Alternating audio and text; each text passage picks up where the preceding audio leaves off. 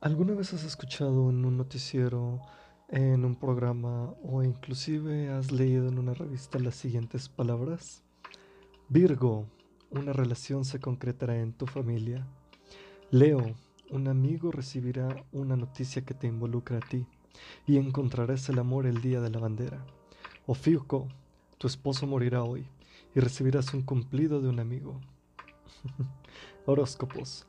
Hoy vamos a ver de qué se tratan, si son reales, si son charlatanería y por qué se mantienen hasta la fecha. Yo soy Ave, el zorro que habla, y hoy veremos qué nos tienen deparados las estrellas en nuestro futuro. Como ya es costumbre, vamos a empezar con las definiciones. En este caso, ¿qué es la astrología? La definición más concreta que tenemos es conjunto de tradiciones y creencias que sostienen que es posible reconocer o construir un significado de los eventos celestes y de las constelaciones, basándose en la interpretación de su correlación con los sucesos terrenales. Este paralelismo es usado como método de adivinación. Básicamente la astrología es predecir el futuro o entender el carácter de las personas a partir de las estrellas, de los signos zodiacales que se rigen sobre el nacimiento de una persona, que más adelante vamos a analizar. Los primeros indicios son de hace casi 5.000 años, los babilonios empezaron a estudiar el movimiento de los astros y a asociarlos con su vida cotidiana, es decir, si ellos veían una formación de estrellas en el cielo o algún astro, ya sea planeta, incluso cometa o alguna otra formación, que tenía alguna relación con, por ejemplo, las siembras, los trabajos que ellos hacían o inclusive las estaciones del año, empezaban a asociarlo con ellos. Después empezaron a asociar esto con las personas que nacían, les empezaban a dar un carácter o predecir si esta persona tendría suerte o no. La llegada de estos estudios a Roma agregaron los signos zodiacales, los cuales se referían a los doce dioses del Olimpo. La astrología se basa en la carta astral. Esta se refiere a la posición de los astros con respecto a la hora, el día y el lugar del nacimiento. Dependiendo de la posición de los astros, se tiene un signo regente, es el más popular y el que todos nosotros conocemos, uno ascendiente y uno descendiente. Pocas personas conocen estos. Por ejemplo, alguien puede ser de Libra y tener su ascendiente en Géminis y su descendiente en Sagitario, puesto que, como te comenté hace un momento, se forma un círculo con los 12 signos zodiacales y en ello se busca qué signos son mm, compatibles con esta persona o ante cuáles se tiene afinidad o negación. Estos cálculos se hacían desde la visión geocéntrica de cuando nació la persona y qué constelación estaba posicionada sobre ella. Es decir, cuando nacía una persona, lo que se hacía era en la noche o en la madrugada mirar el cielo y ver qué constelación o qué estrellas estaban posicionadas sobre la Tierra. Esto también es muy subjetivo, puesto que, como ya sabrás, desde diferentes puntos de la Tierra se pueden ver diferentes astros en el cielo nocturno. Más adelante voy a explicar esto a detalle. Otro término que debemos eh, explicar es qué es una constelación, puesto que los 12 signos zodiacales se basan en 12 principales constelaciones. Una constelación es una formación que se genera por el conjunto de estrellas, las estrellas, desde la posición de la Tierra, se agrupan de tal manera que generan una figura imaginaria asociada con un mito, en su mayoría, y de manera más imponente, mitos griegos. Tú sabes, la historia del escorpión, la historia de Capricornio o los demás signos zodiacales. Pero estas formaciones tienen fallos en contra de la astrología. Las estrellas que conforman una constelación están muy alejadas entre sí y le están aún más alejadas de la Tierra, por ejemplo, la estrella más brillante de Escorpio se llama Antares. Está en el centro de la constelación. Las estrellas que le siguen están a años luz de distancia entre sí, haciendo que su interacción sea nula y su interferencia con los humanos sea casi sea escasa más allá de solo ver su brillo en ciertas épocas del año. Si nosotros nos pusiéramos en otro lugar de la galaxia o inclusive en otro lugar del universo y volteáramos a ver la ubicación de esta estrella, por ejemplo Antares, podríamos ver que las estrellas que alcanzan a estar cerca de ella no forman un escorpión, sino pueden formar algo muy diferente.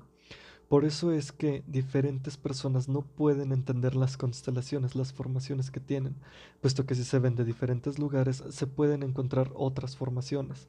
Así es que esto también nos deja muy, muy en duda la, la veracidad de los signos zodiacales y de sus constelaciones regentes. Igual y en una segunda parte de este podcast voy a hablar sobre de dónde surgen estas constelaciones, las 12 principales y las demás constelaciones importantes que también vamos a comentar aquí. Como te comenté, se dividen, en 12 signos zodiacales. Los babilonios dividieron la elíptica, una línea imaginaria que sigue el Sol, en las constelaciones que se encuentran en ella, dando origen a estos signos zodiacales. Hay otro problema con esto, y es que en realidad no son 12 constelaciones, sino que son 14. Existen otras dos constelaciones, Ofiuco, que se encuentra entre Escorpio y Sagitario, que en este caso regiría para los nacidos entre el 30 de noviembre y el 17 de diciembre. Los babilonios ya sabían de su existencia, pero se eliminó para que fueran solamente 12 constelaciones y encajaran con los 12 meses del año.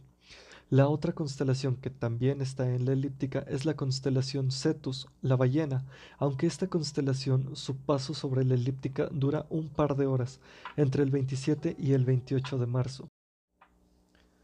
Otro desafío de la astrología que no ha resuelto y la astronomía sí, es que en el 2016 la NASA descubrió que el eje de la Tierra da una vuelta completa cada 25.776 años. Cada 130 siglos se invierten las estaciones. De esta forma, desde que los babilonios calcularon los signos hace aproximadamente 5.000 años, cambió la forma en que el Sol apunta a las constelaciones. Es decir, se han movido las constelaciones, y como te comenté hace un momento, se han agregado estos nuevos dos signos. En realidad solo se agregó Fiuco, puesto que es el único que tiene una representación importante. La constelación de ballena apenas si dura muy poco sobre la elíptica, y no se consideraría tanto. La astronomía hizo esto para demostrar cómo la astrología no se encarga de actualizar sus estudios o de demostrar que van acordes a. Igual y, si te interesa, a continuación te voy a explicar en qué fechas corresponden los nuevos signos zodiacales. Como te comenté, con la llegada de Ofiuco se mueven un poco las fechas, así es que, por mero morbo y curiosidad, te voy a decir las nuevas fechas de los signos zodiacales, para que tú constates si sigue siendo el mismo signo si cambió tu signo o inclusive si eres parte de Ofiuco ahora. Empecemos con Aries, es del 18 de abril al 13 de mayo. Tauro del 13 de mayo al 21 de junio. Géminis del 21 de junio al 20 de julio. Cáncer del 20 de julio al 10 de agosto. Leo del 10 de agosto al 16 de septiembre. Virgo del 16 de septiembre al 30 de octubre. Libra del 30 de octubre al 23 de noviembre. Escorpio del 23 de noviembre a el 29 de noviembre. Ofiuco del 30 de noviembre a el 17 de noviembre. Sagitario del 17 de diciembre a el 20 de enero. Capricornio del 20 de enero a el 16 de febrero. Acuario del 16 de febrero a el 11 de marzo. Y Piscis del 11 de marzo a el 18 de abril. Igual y, como te comenté hace un momento, dentro de un par de años más va a volver a cambiar todo esto y entonces tendríamos muy diferentes estas fechas. Así es que, bueno, sigue siendo el mismo signo. Esto no es para nada un estándar. Otra pregunta que no se ha podido responder claramente por parte de la astrología es ¿qué sucede con los mellizos? Personas que nacen con solo diferencia de horas o minutos, es decir, sus cartas, sus cartas astrales deberían ser las mismas, pero ellos presentan carácter diferente entre sí, diferentes habilidades o diferentes rasgos que los identifican el uno del otro. si la astrología es real y sus cartas astrales lo son, estas personas tendrían que ser exactamente iguales en todo sentido y presentan muchas diferencias, y es algo que la astrología no se ha encargado de explicar. Muy bien, ya te expliqué los fallos que tiene de manera científica y ahora vamos al psicológico. ¿Cómo funciona la astrología?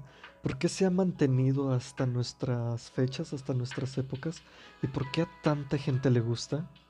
Se ha demostrado un efecto conocido como Forer. Hace tiempo se realizó un estudio en donde una autoridad aplicaba test a diferentes personas. Los test eran iguales, y a todas las personas se les dio el mismo resultado. La mayoría de las personas estaban de acuerdo con los resultados. Los resultados ensaltaban los aspectos positivos y que se contradecían entre sí. Por ejemplo, a veces eres positivo y extrovertido, pero en ocasiones eres introvertido y negativo.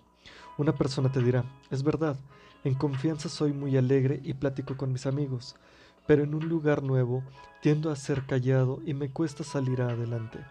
Cosas que generan, cosas que engloban a la mayoría de las personas, cosas que te hacen sentir bien contigo mismo, pero te denotan que tú tienes algo ahí que pudiera no encajar o que pudiera resaltar.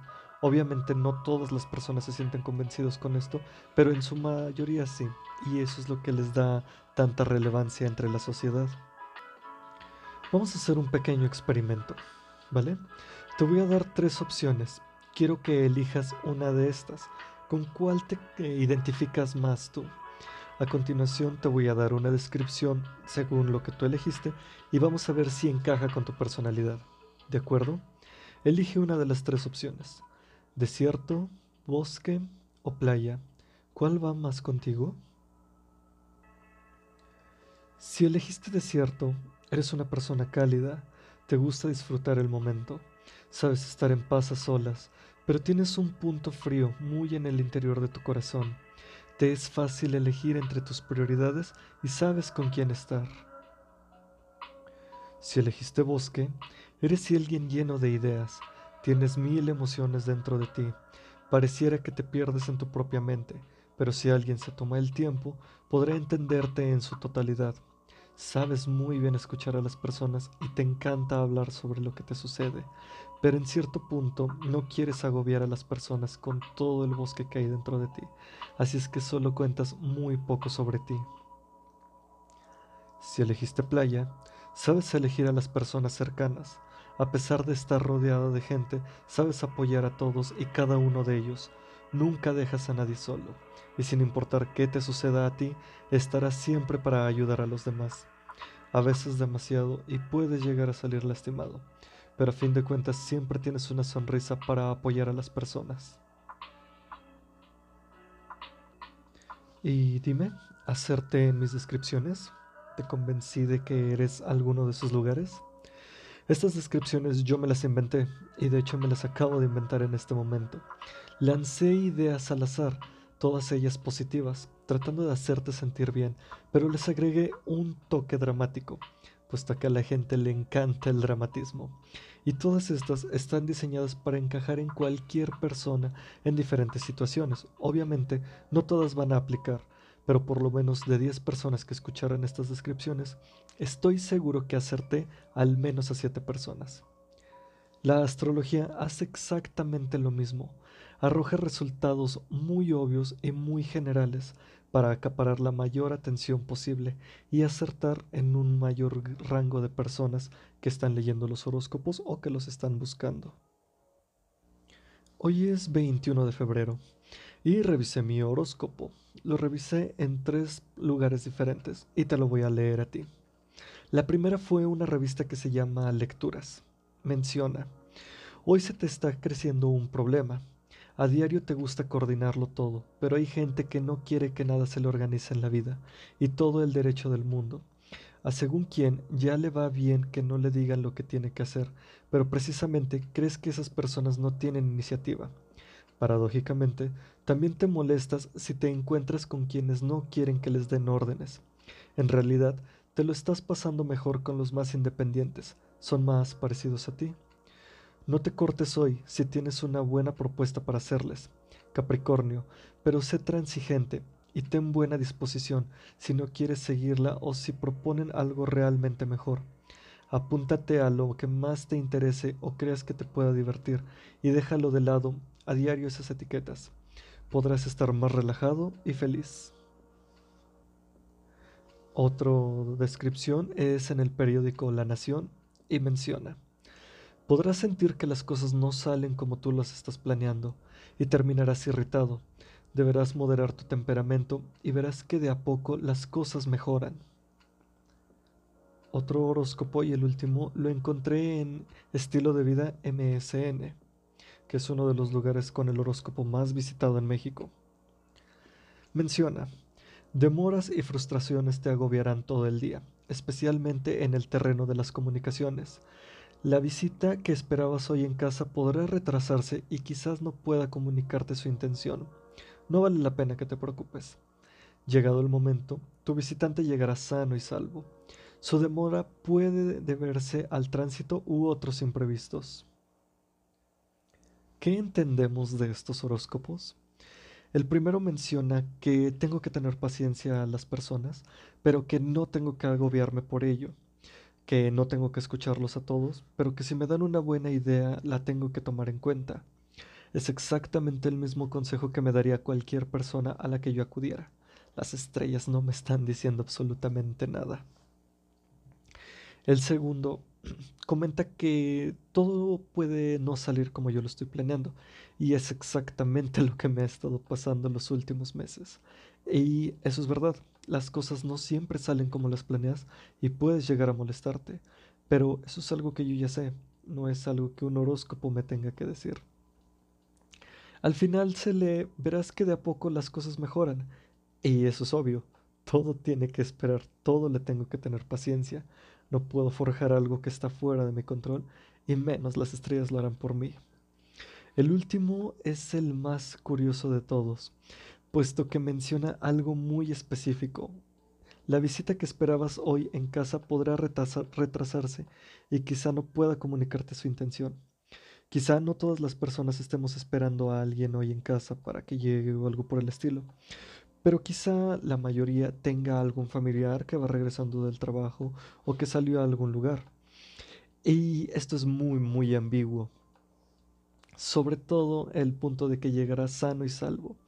¿Qué está haciendo esta parte? Está dándome un poco de calma, me está regalando un poco de tranquilidad por algo que no puedo controlar y que obviamente se puede solucionar simplemente contactando a la persona. Demoras y frustraciones, te agobiarán todo el día. Obviamente, ¿a quién no nos agobian ese tipo de cosas? Estos horóscopos son muy generales, son a grandes rasgos. ¿Es malo que los leas? No del todo, puesto que te pueden ayudar a darte una idea de en dónde estás y qué es lo que está sucediendo. Pero, como los acabas de darte cuenta, es muy fácil soltar ideas al azar y hacer que encajen en cualquier situación o en la mayoría de las situaciones de las personas. Algo muy importante que tienen en común casi todos los horóscopos es el mencionar emociones, como enojo o frustración, las que yo te acabo de comentar. Hacen que reflexiones sobre algunas de, de tus actitudes, ya sea coraje o alegría. ¿Esto por qué?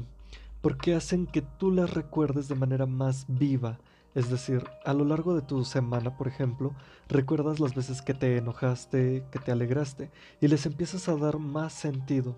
Es verdad, ayer me molesté en el trabajo por algo que no me funcionó, hoy me sentí motivado por hacer esta actividad, me enojó la actitud de tal persona por algo que publicó o escribió. Cosas aleatorias que encajan en tu día a día y que tú, al leerlas en el horóscopo, crees que de verdad las estrellas te están viendo, que de verdad las estrellas están dictando qué es lo que te va a suceder. Como lo pudimos leer y como lo que yo te acabo de demostrar, la astrología trata de defender sus fundamentos comentando que solo se pueden comprobar mediante la experiencia y la fe, cosas que hacen las religiones, pero las religiones no son una ciencia, por eso la astrología no se puede catalogar como una ciencia, no es algo comprobable, no es algo verídico, no es algo repetible, ni siquiera es algo estandarizado. Imaginemos que la astrología es algo estandarizado. En todo caso, todas las personas que están en el ejército deberían de ser Tauro, ¿no? Su signo representa la valentía, el coraje y la fuerza, algo ideal en el campo de batalla y durante muchos años se han hecho estudios para los militares y demás y no todos son Tauro. De hecho es muy variada esta representación y se han encontrado algunos signos zodiacales que, según su descripción, y todo esto lo estoy diciendo entre comillas, son más afables o pasivos, como lo son los Capricornio o como lo son los Virgo o inclusive los Libra, quienes representan un punto medio entre el bien y el mal. Ya te he dado muchos puntos negativos y ya te expliqué cómo funciona, pero ¿por qué tantas personas están creyendo en la astrología? Muy bien, en los últimos años la fe en Dios se ha perdido bastante. Las actuales generaciones empiezan a dejar de creer en el Dios cristiano, pero existe un alto crecimiento en las personas que creen en su horóscopo, a tal grado de leerlo a diario e inclusive publicar lo que su horóscopo dicta. Esto es para satisfacer un vacío espiritual. No te asustes, no estoy diciendo que no tengas fe ni mucho menos. Al contrario, estás buscando cómo llenar esa espiritualidad que necesitamos tener todos. Y qué mejor que creer en las estrellas, algo que puedes ver todas las noches, dependiendo del lugar del planeta en el que vivas, si vives en la ciudad, si vives en un pueblo, diferente. Esto es para satisfacer un vacío espiritual. Siempre se puede elegir en qué creer y la gente busca creer en algo que los motive, dé un refuerzo positivo y en algunas ocasiones agregue un toque de drama a su vida. Un horóscopo siempre te dará una vista positiva sobre tus acciones y esto ayuda a las personas a sentirse tranquilas con su forma de actuar o con el carácter que se cargan. Pero con esto surge un gran problema las personas empiezan a justificar su carácter porque el horóscopo así lo dice. Es decir, ellos buscan satisfacer y justificar alguna mala acción o algún mal carácter.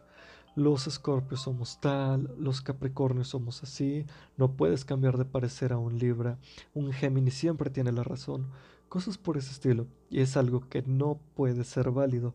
Como te comenté hace un momento, no es un estándar, no te no te permite tu horóscopo ser una mala persona o tratar mal a las personas.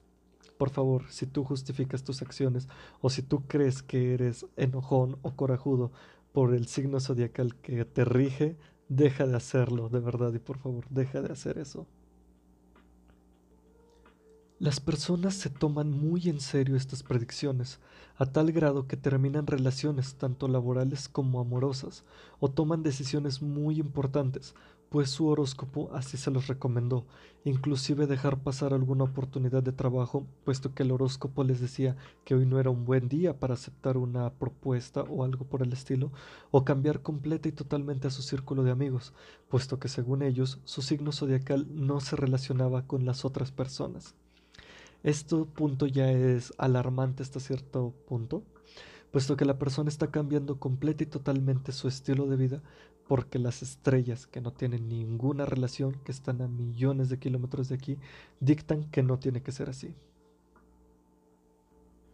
Hasta la fecha, la astrología no ha podido comprobar nada de los hechos que ellos dictan, que los astros dictan alguna forma de actuar de alguna persona o algún evento cósmico que ha sucedido no pueden ser justificados, inclusive la alineación de los planetas. Los planetas giran alrededor del Sol, como espero ya lo sepas, pero giran a diferentes velocidades y no todos giran a la par, es decir, sobre un mismo plano. Hay planetas que, suponiendo que estamos en un plano 3D, hay planetas que están más arriba y hay otros que están más abajo, e inclusive los planetas se van acercando y alejando del Sol. Eso es lo que a nosotros nos da las estaciones del año. Muchas veces escucharás en los horóscopos decir que los planetas se alinearon y que están apoyando a cierto signo zodiacal. Para que suceda una alineación de los planetas es una probabilidad muy muy baja, es algo casi imposible de que suceda, y si llega a suceder dura por muy poco tiempo. Un ejemplo claro de esto es la rotación que existe, la diferencia que existe entre la rotación de Mercurio y la Tierra, por ejemplo. Mercurio da una vuelta al Sol en tan solo 88 días, es decir, un año en Mercurio solamente dura 88 días, mientras que la Tierra tarda aproximadamente 365 días. Es decir, es casi imposible que estos dos planetas se lleguen a alinear girando alrededor del Sol. Ahora he tratado de alinear todos los planetas para que suceda algún evento cósmico, algo que te deje buena suerte o mala suerte o que afecte tu vida sentimental o laboral. Otras pseudociencias que se basan en la creencia y la fe son, por ejemplo, la homeopatía, la grafología, la numerografía, la alquimia e inclusive el psicoanálisis. Ninguna de estas disciplinas sigue el método científico y no se pueden comprobar. El método científico tiene como base la reproducibilidad y la repetibilidad de un evento. Es decir, tú puedes regenerar cualquier evento y demostrarlo y lo puede repetir cualquier persona con las herramientas adecuadas. Estas pseudociencias no pueden hacer nada de esto y por eso se les descarta como una ciencia, se les conoce como una pseudociencia. Pero entonces, ¿todo este conocimiento que nos dejan estas pseudociencias es bueno o es malo? ¿Debería de ser desechado todo esto que se ha aprendido? No en realidad. Mientras todo conocimiento se transmite de manera ética y permita a las personas encontrar un refugio y paz sin comprometer su integridad y las demás personas, está bien. Mientras de que no estén afectando a nadie más, puede que esté bien tener estos conocimientos, pero no hacerlos como válidos o apoyarnos en ello como una base científica. A la astrología se le conoce como una nueva religión que las personas empezaron a seguir. No es excusa para justificar tu mal carácter o tu desamor, pero cada persona forja su carácter a través de las vivencias y experiencias. Si necesitas ayuda con tus problemas, puedes acudir con un psicólogo o un especialista. Tus problemas no los va a solucionar las estrellas. No está mal que las personas lean su horóscopo a fin de cuentas, mientras esto no afecte su vida de manera eh, importante o a terceros, no hay ningún problema. Las personas encuentran un refugio en leer su horóscopo y algunas más lo hacen solo por diversión, por morbo quizá. Buscar un pequeño alivio o buscar ver qué es lo que les está sucediendo. No tiene ningún problema que hagan esto, mientras que, como ya lo he repetido mucho, no afecten a las demás personas. Para mí, lo más rescatable de los signos zodiacales es saber que mi caballero favorito es Milo de Escorpio y que los Pisces tienen al caballero más afeminado de todos, Afrodita. A fin de cuenta, cada quien es libre de creer y seguir a lo que él quiera. El libre albedrío es lo que nos permite elegir esto y no nos puede encasillar en solo creer una o diferentes cosas. Y ahora tú, dime, ¿Crees en los horóscopos? ¿Sabes cuál es tu signo zodiacal? ¿Sabes ahora cuál es tu signo zodiacal? Las personas buscan un refugio, buscan paz. Y admito que es agradable cuando las personas buscan en el cielo la constelación.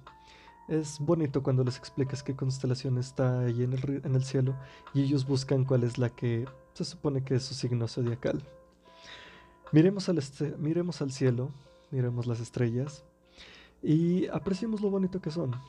No nos van a hacer cambiar nuestra vida. Están a miles y millones de kilómetros de nosotros. Es imposible que nos afecten, pero al menos nos llega su brillo y nos regalan una muy bonita noche. Espero es que este episodio te haga entender que las estrellas no pueden afectar tu comportamiento ni tu suerte. Un mantra budista dicta, trata de ser una mejor persona cada día. No lo seas directamente, trata de serlo con eso tendrás un cambio verdadero. Yo soy Ave, el zorro que habla. Gracias por escucharme y espero hayas disfrutado este capítulo. Nos escuchamos pronto.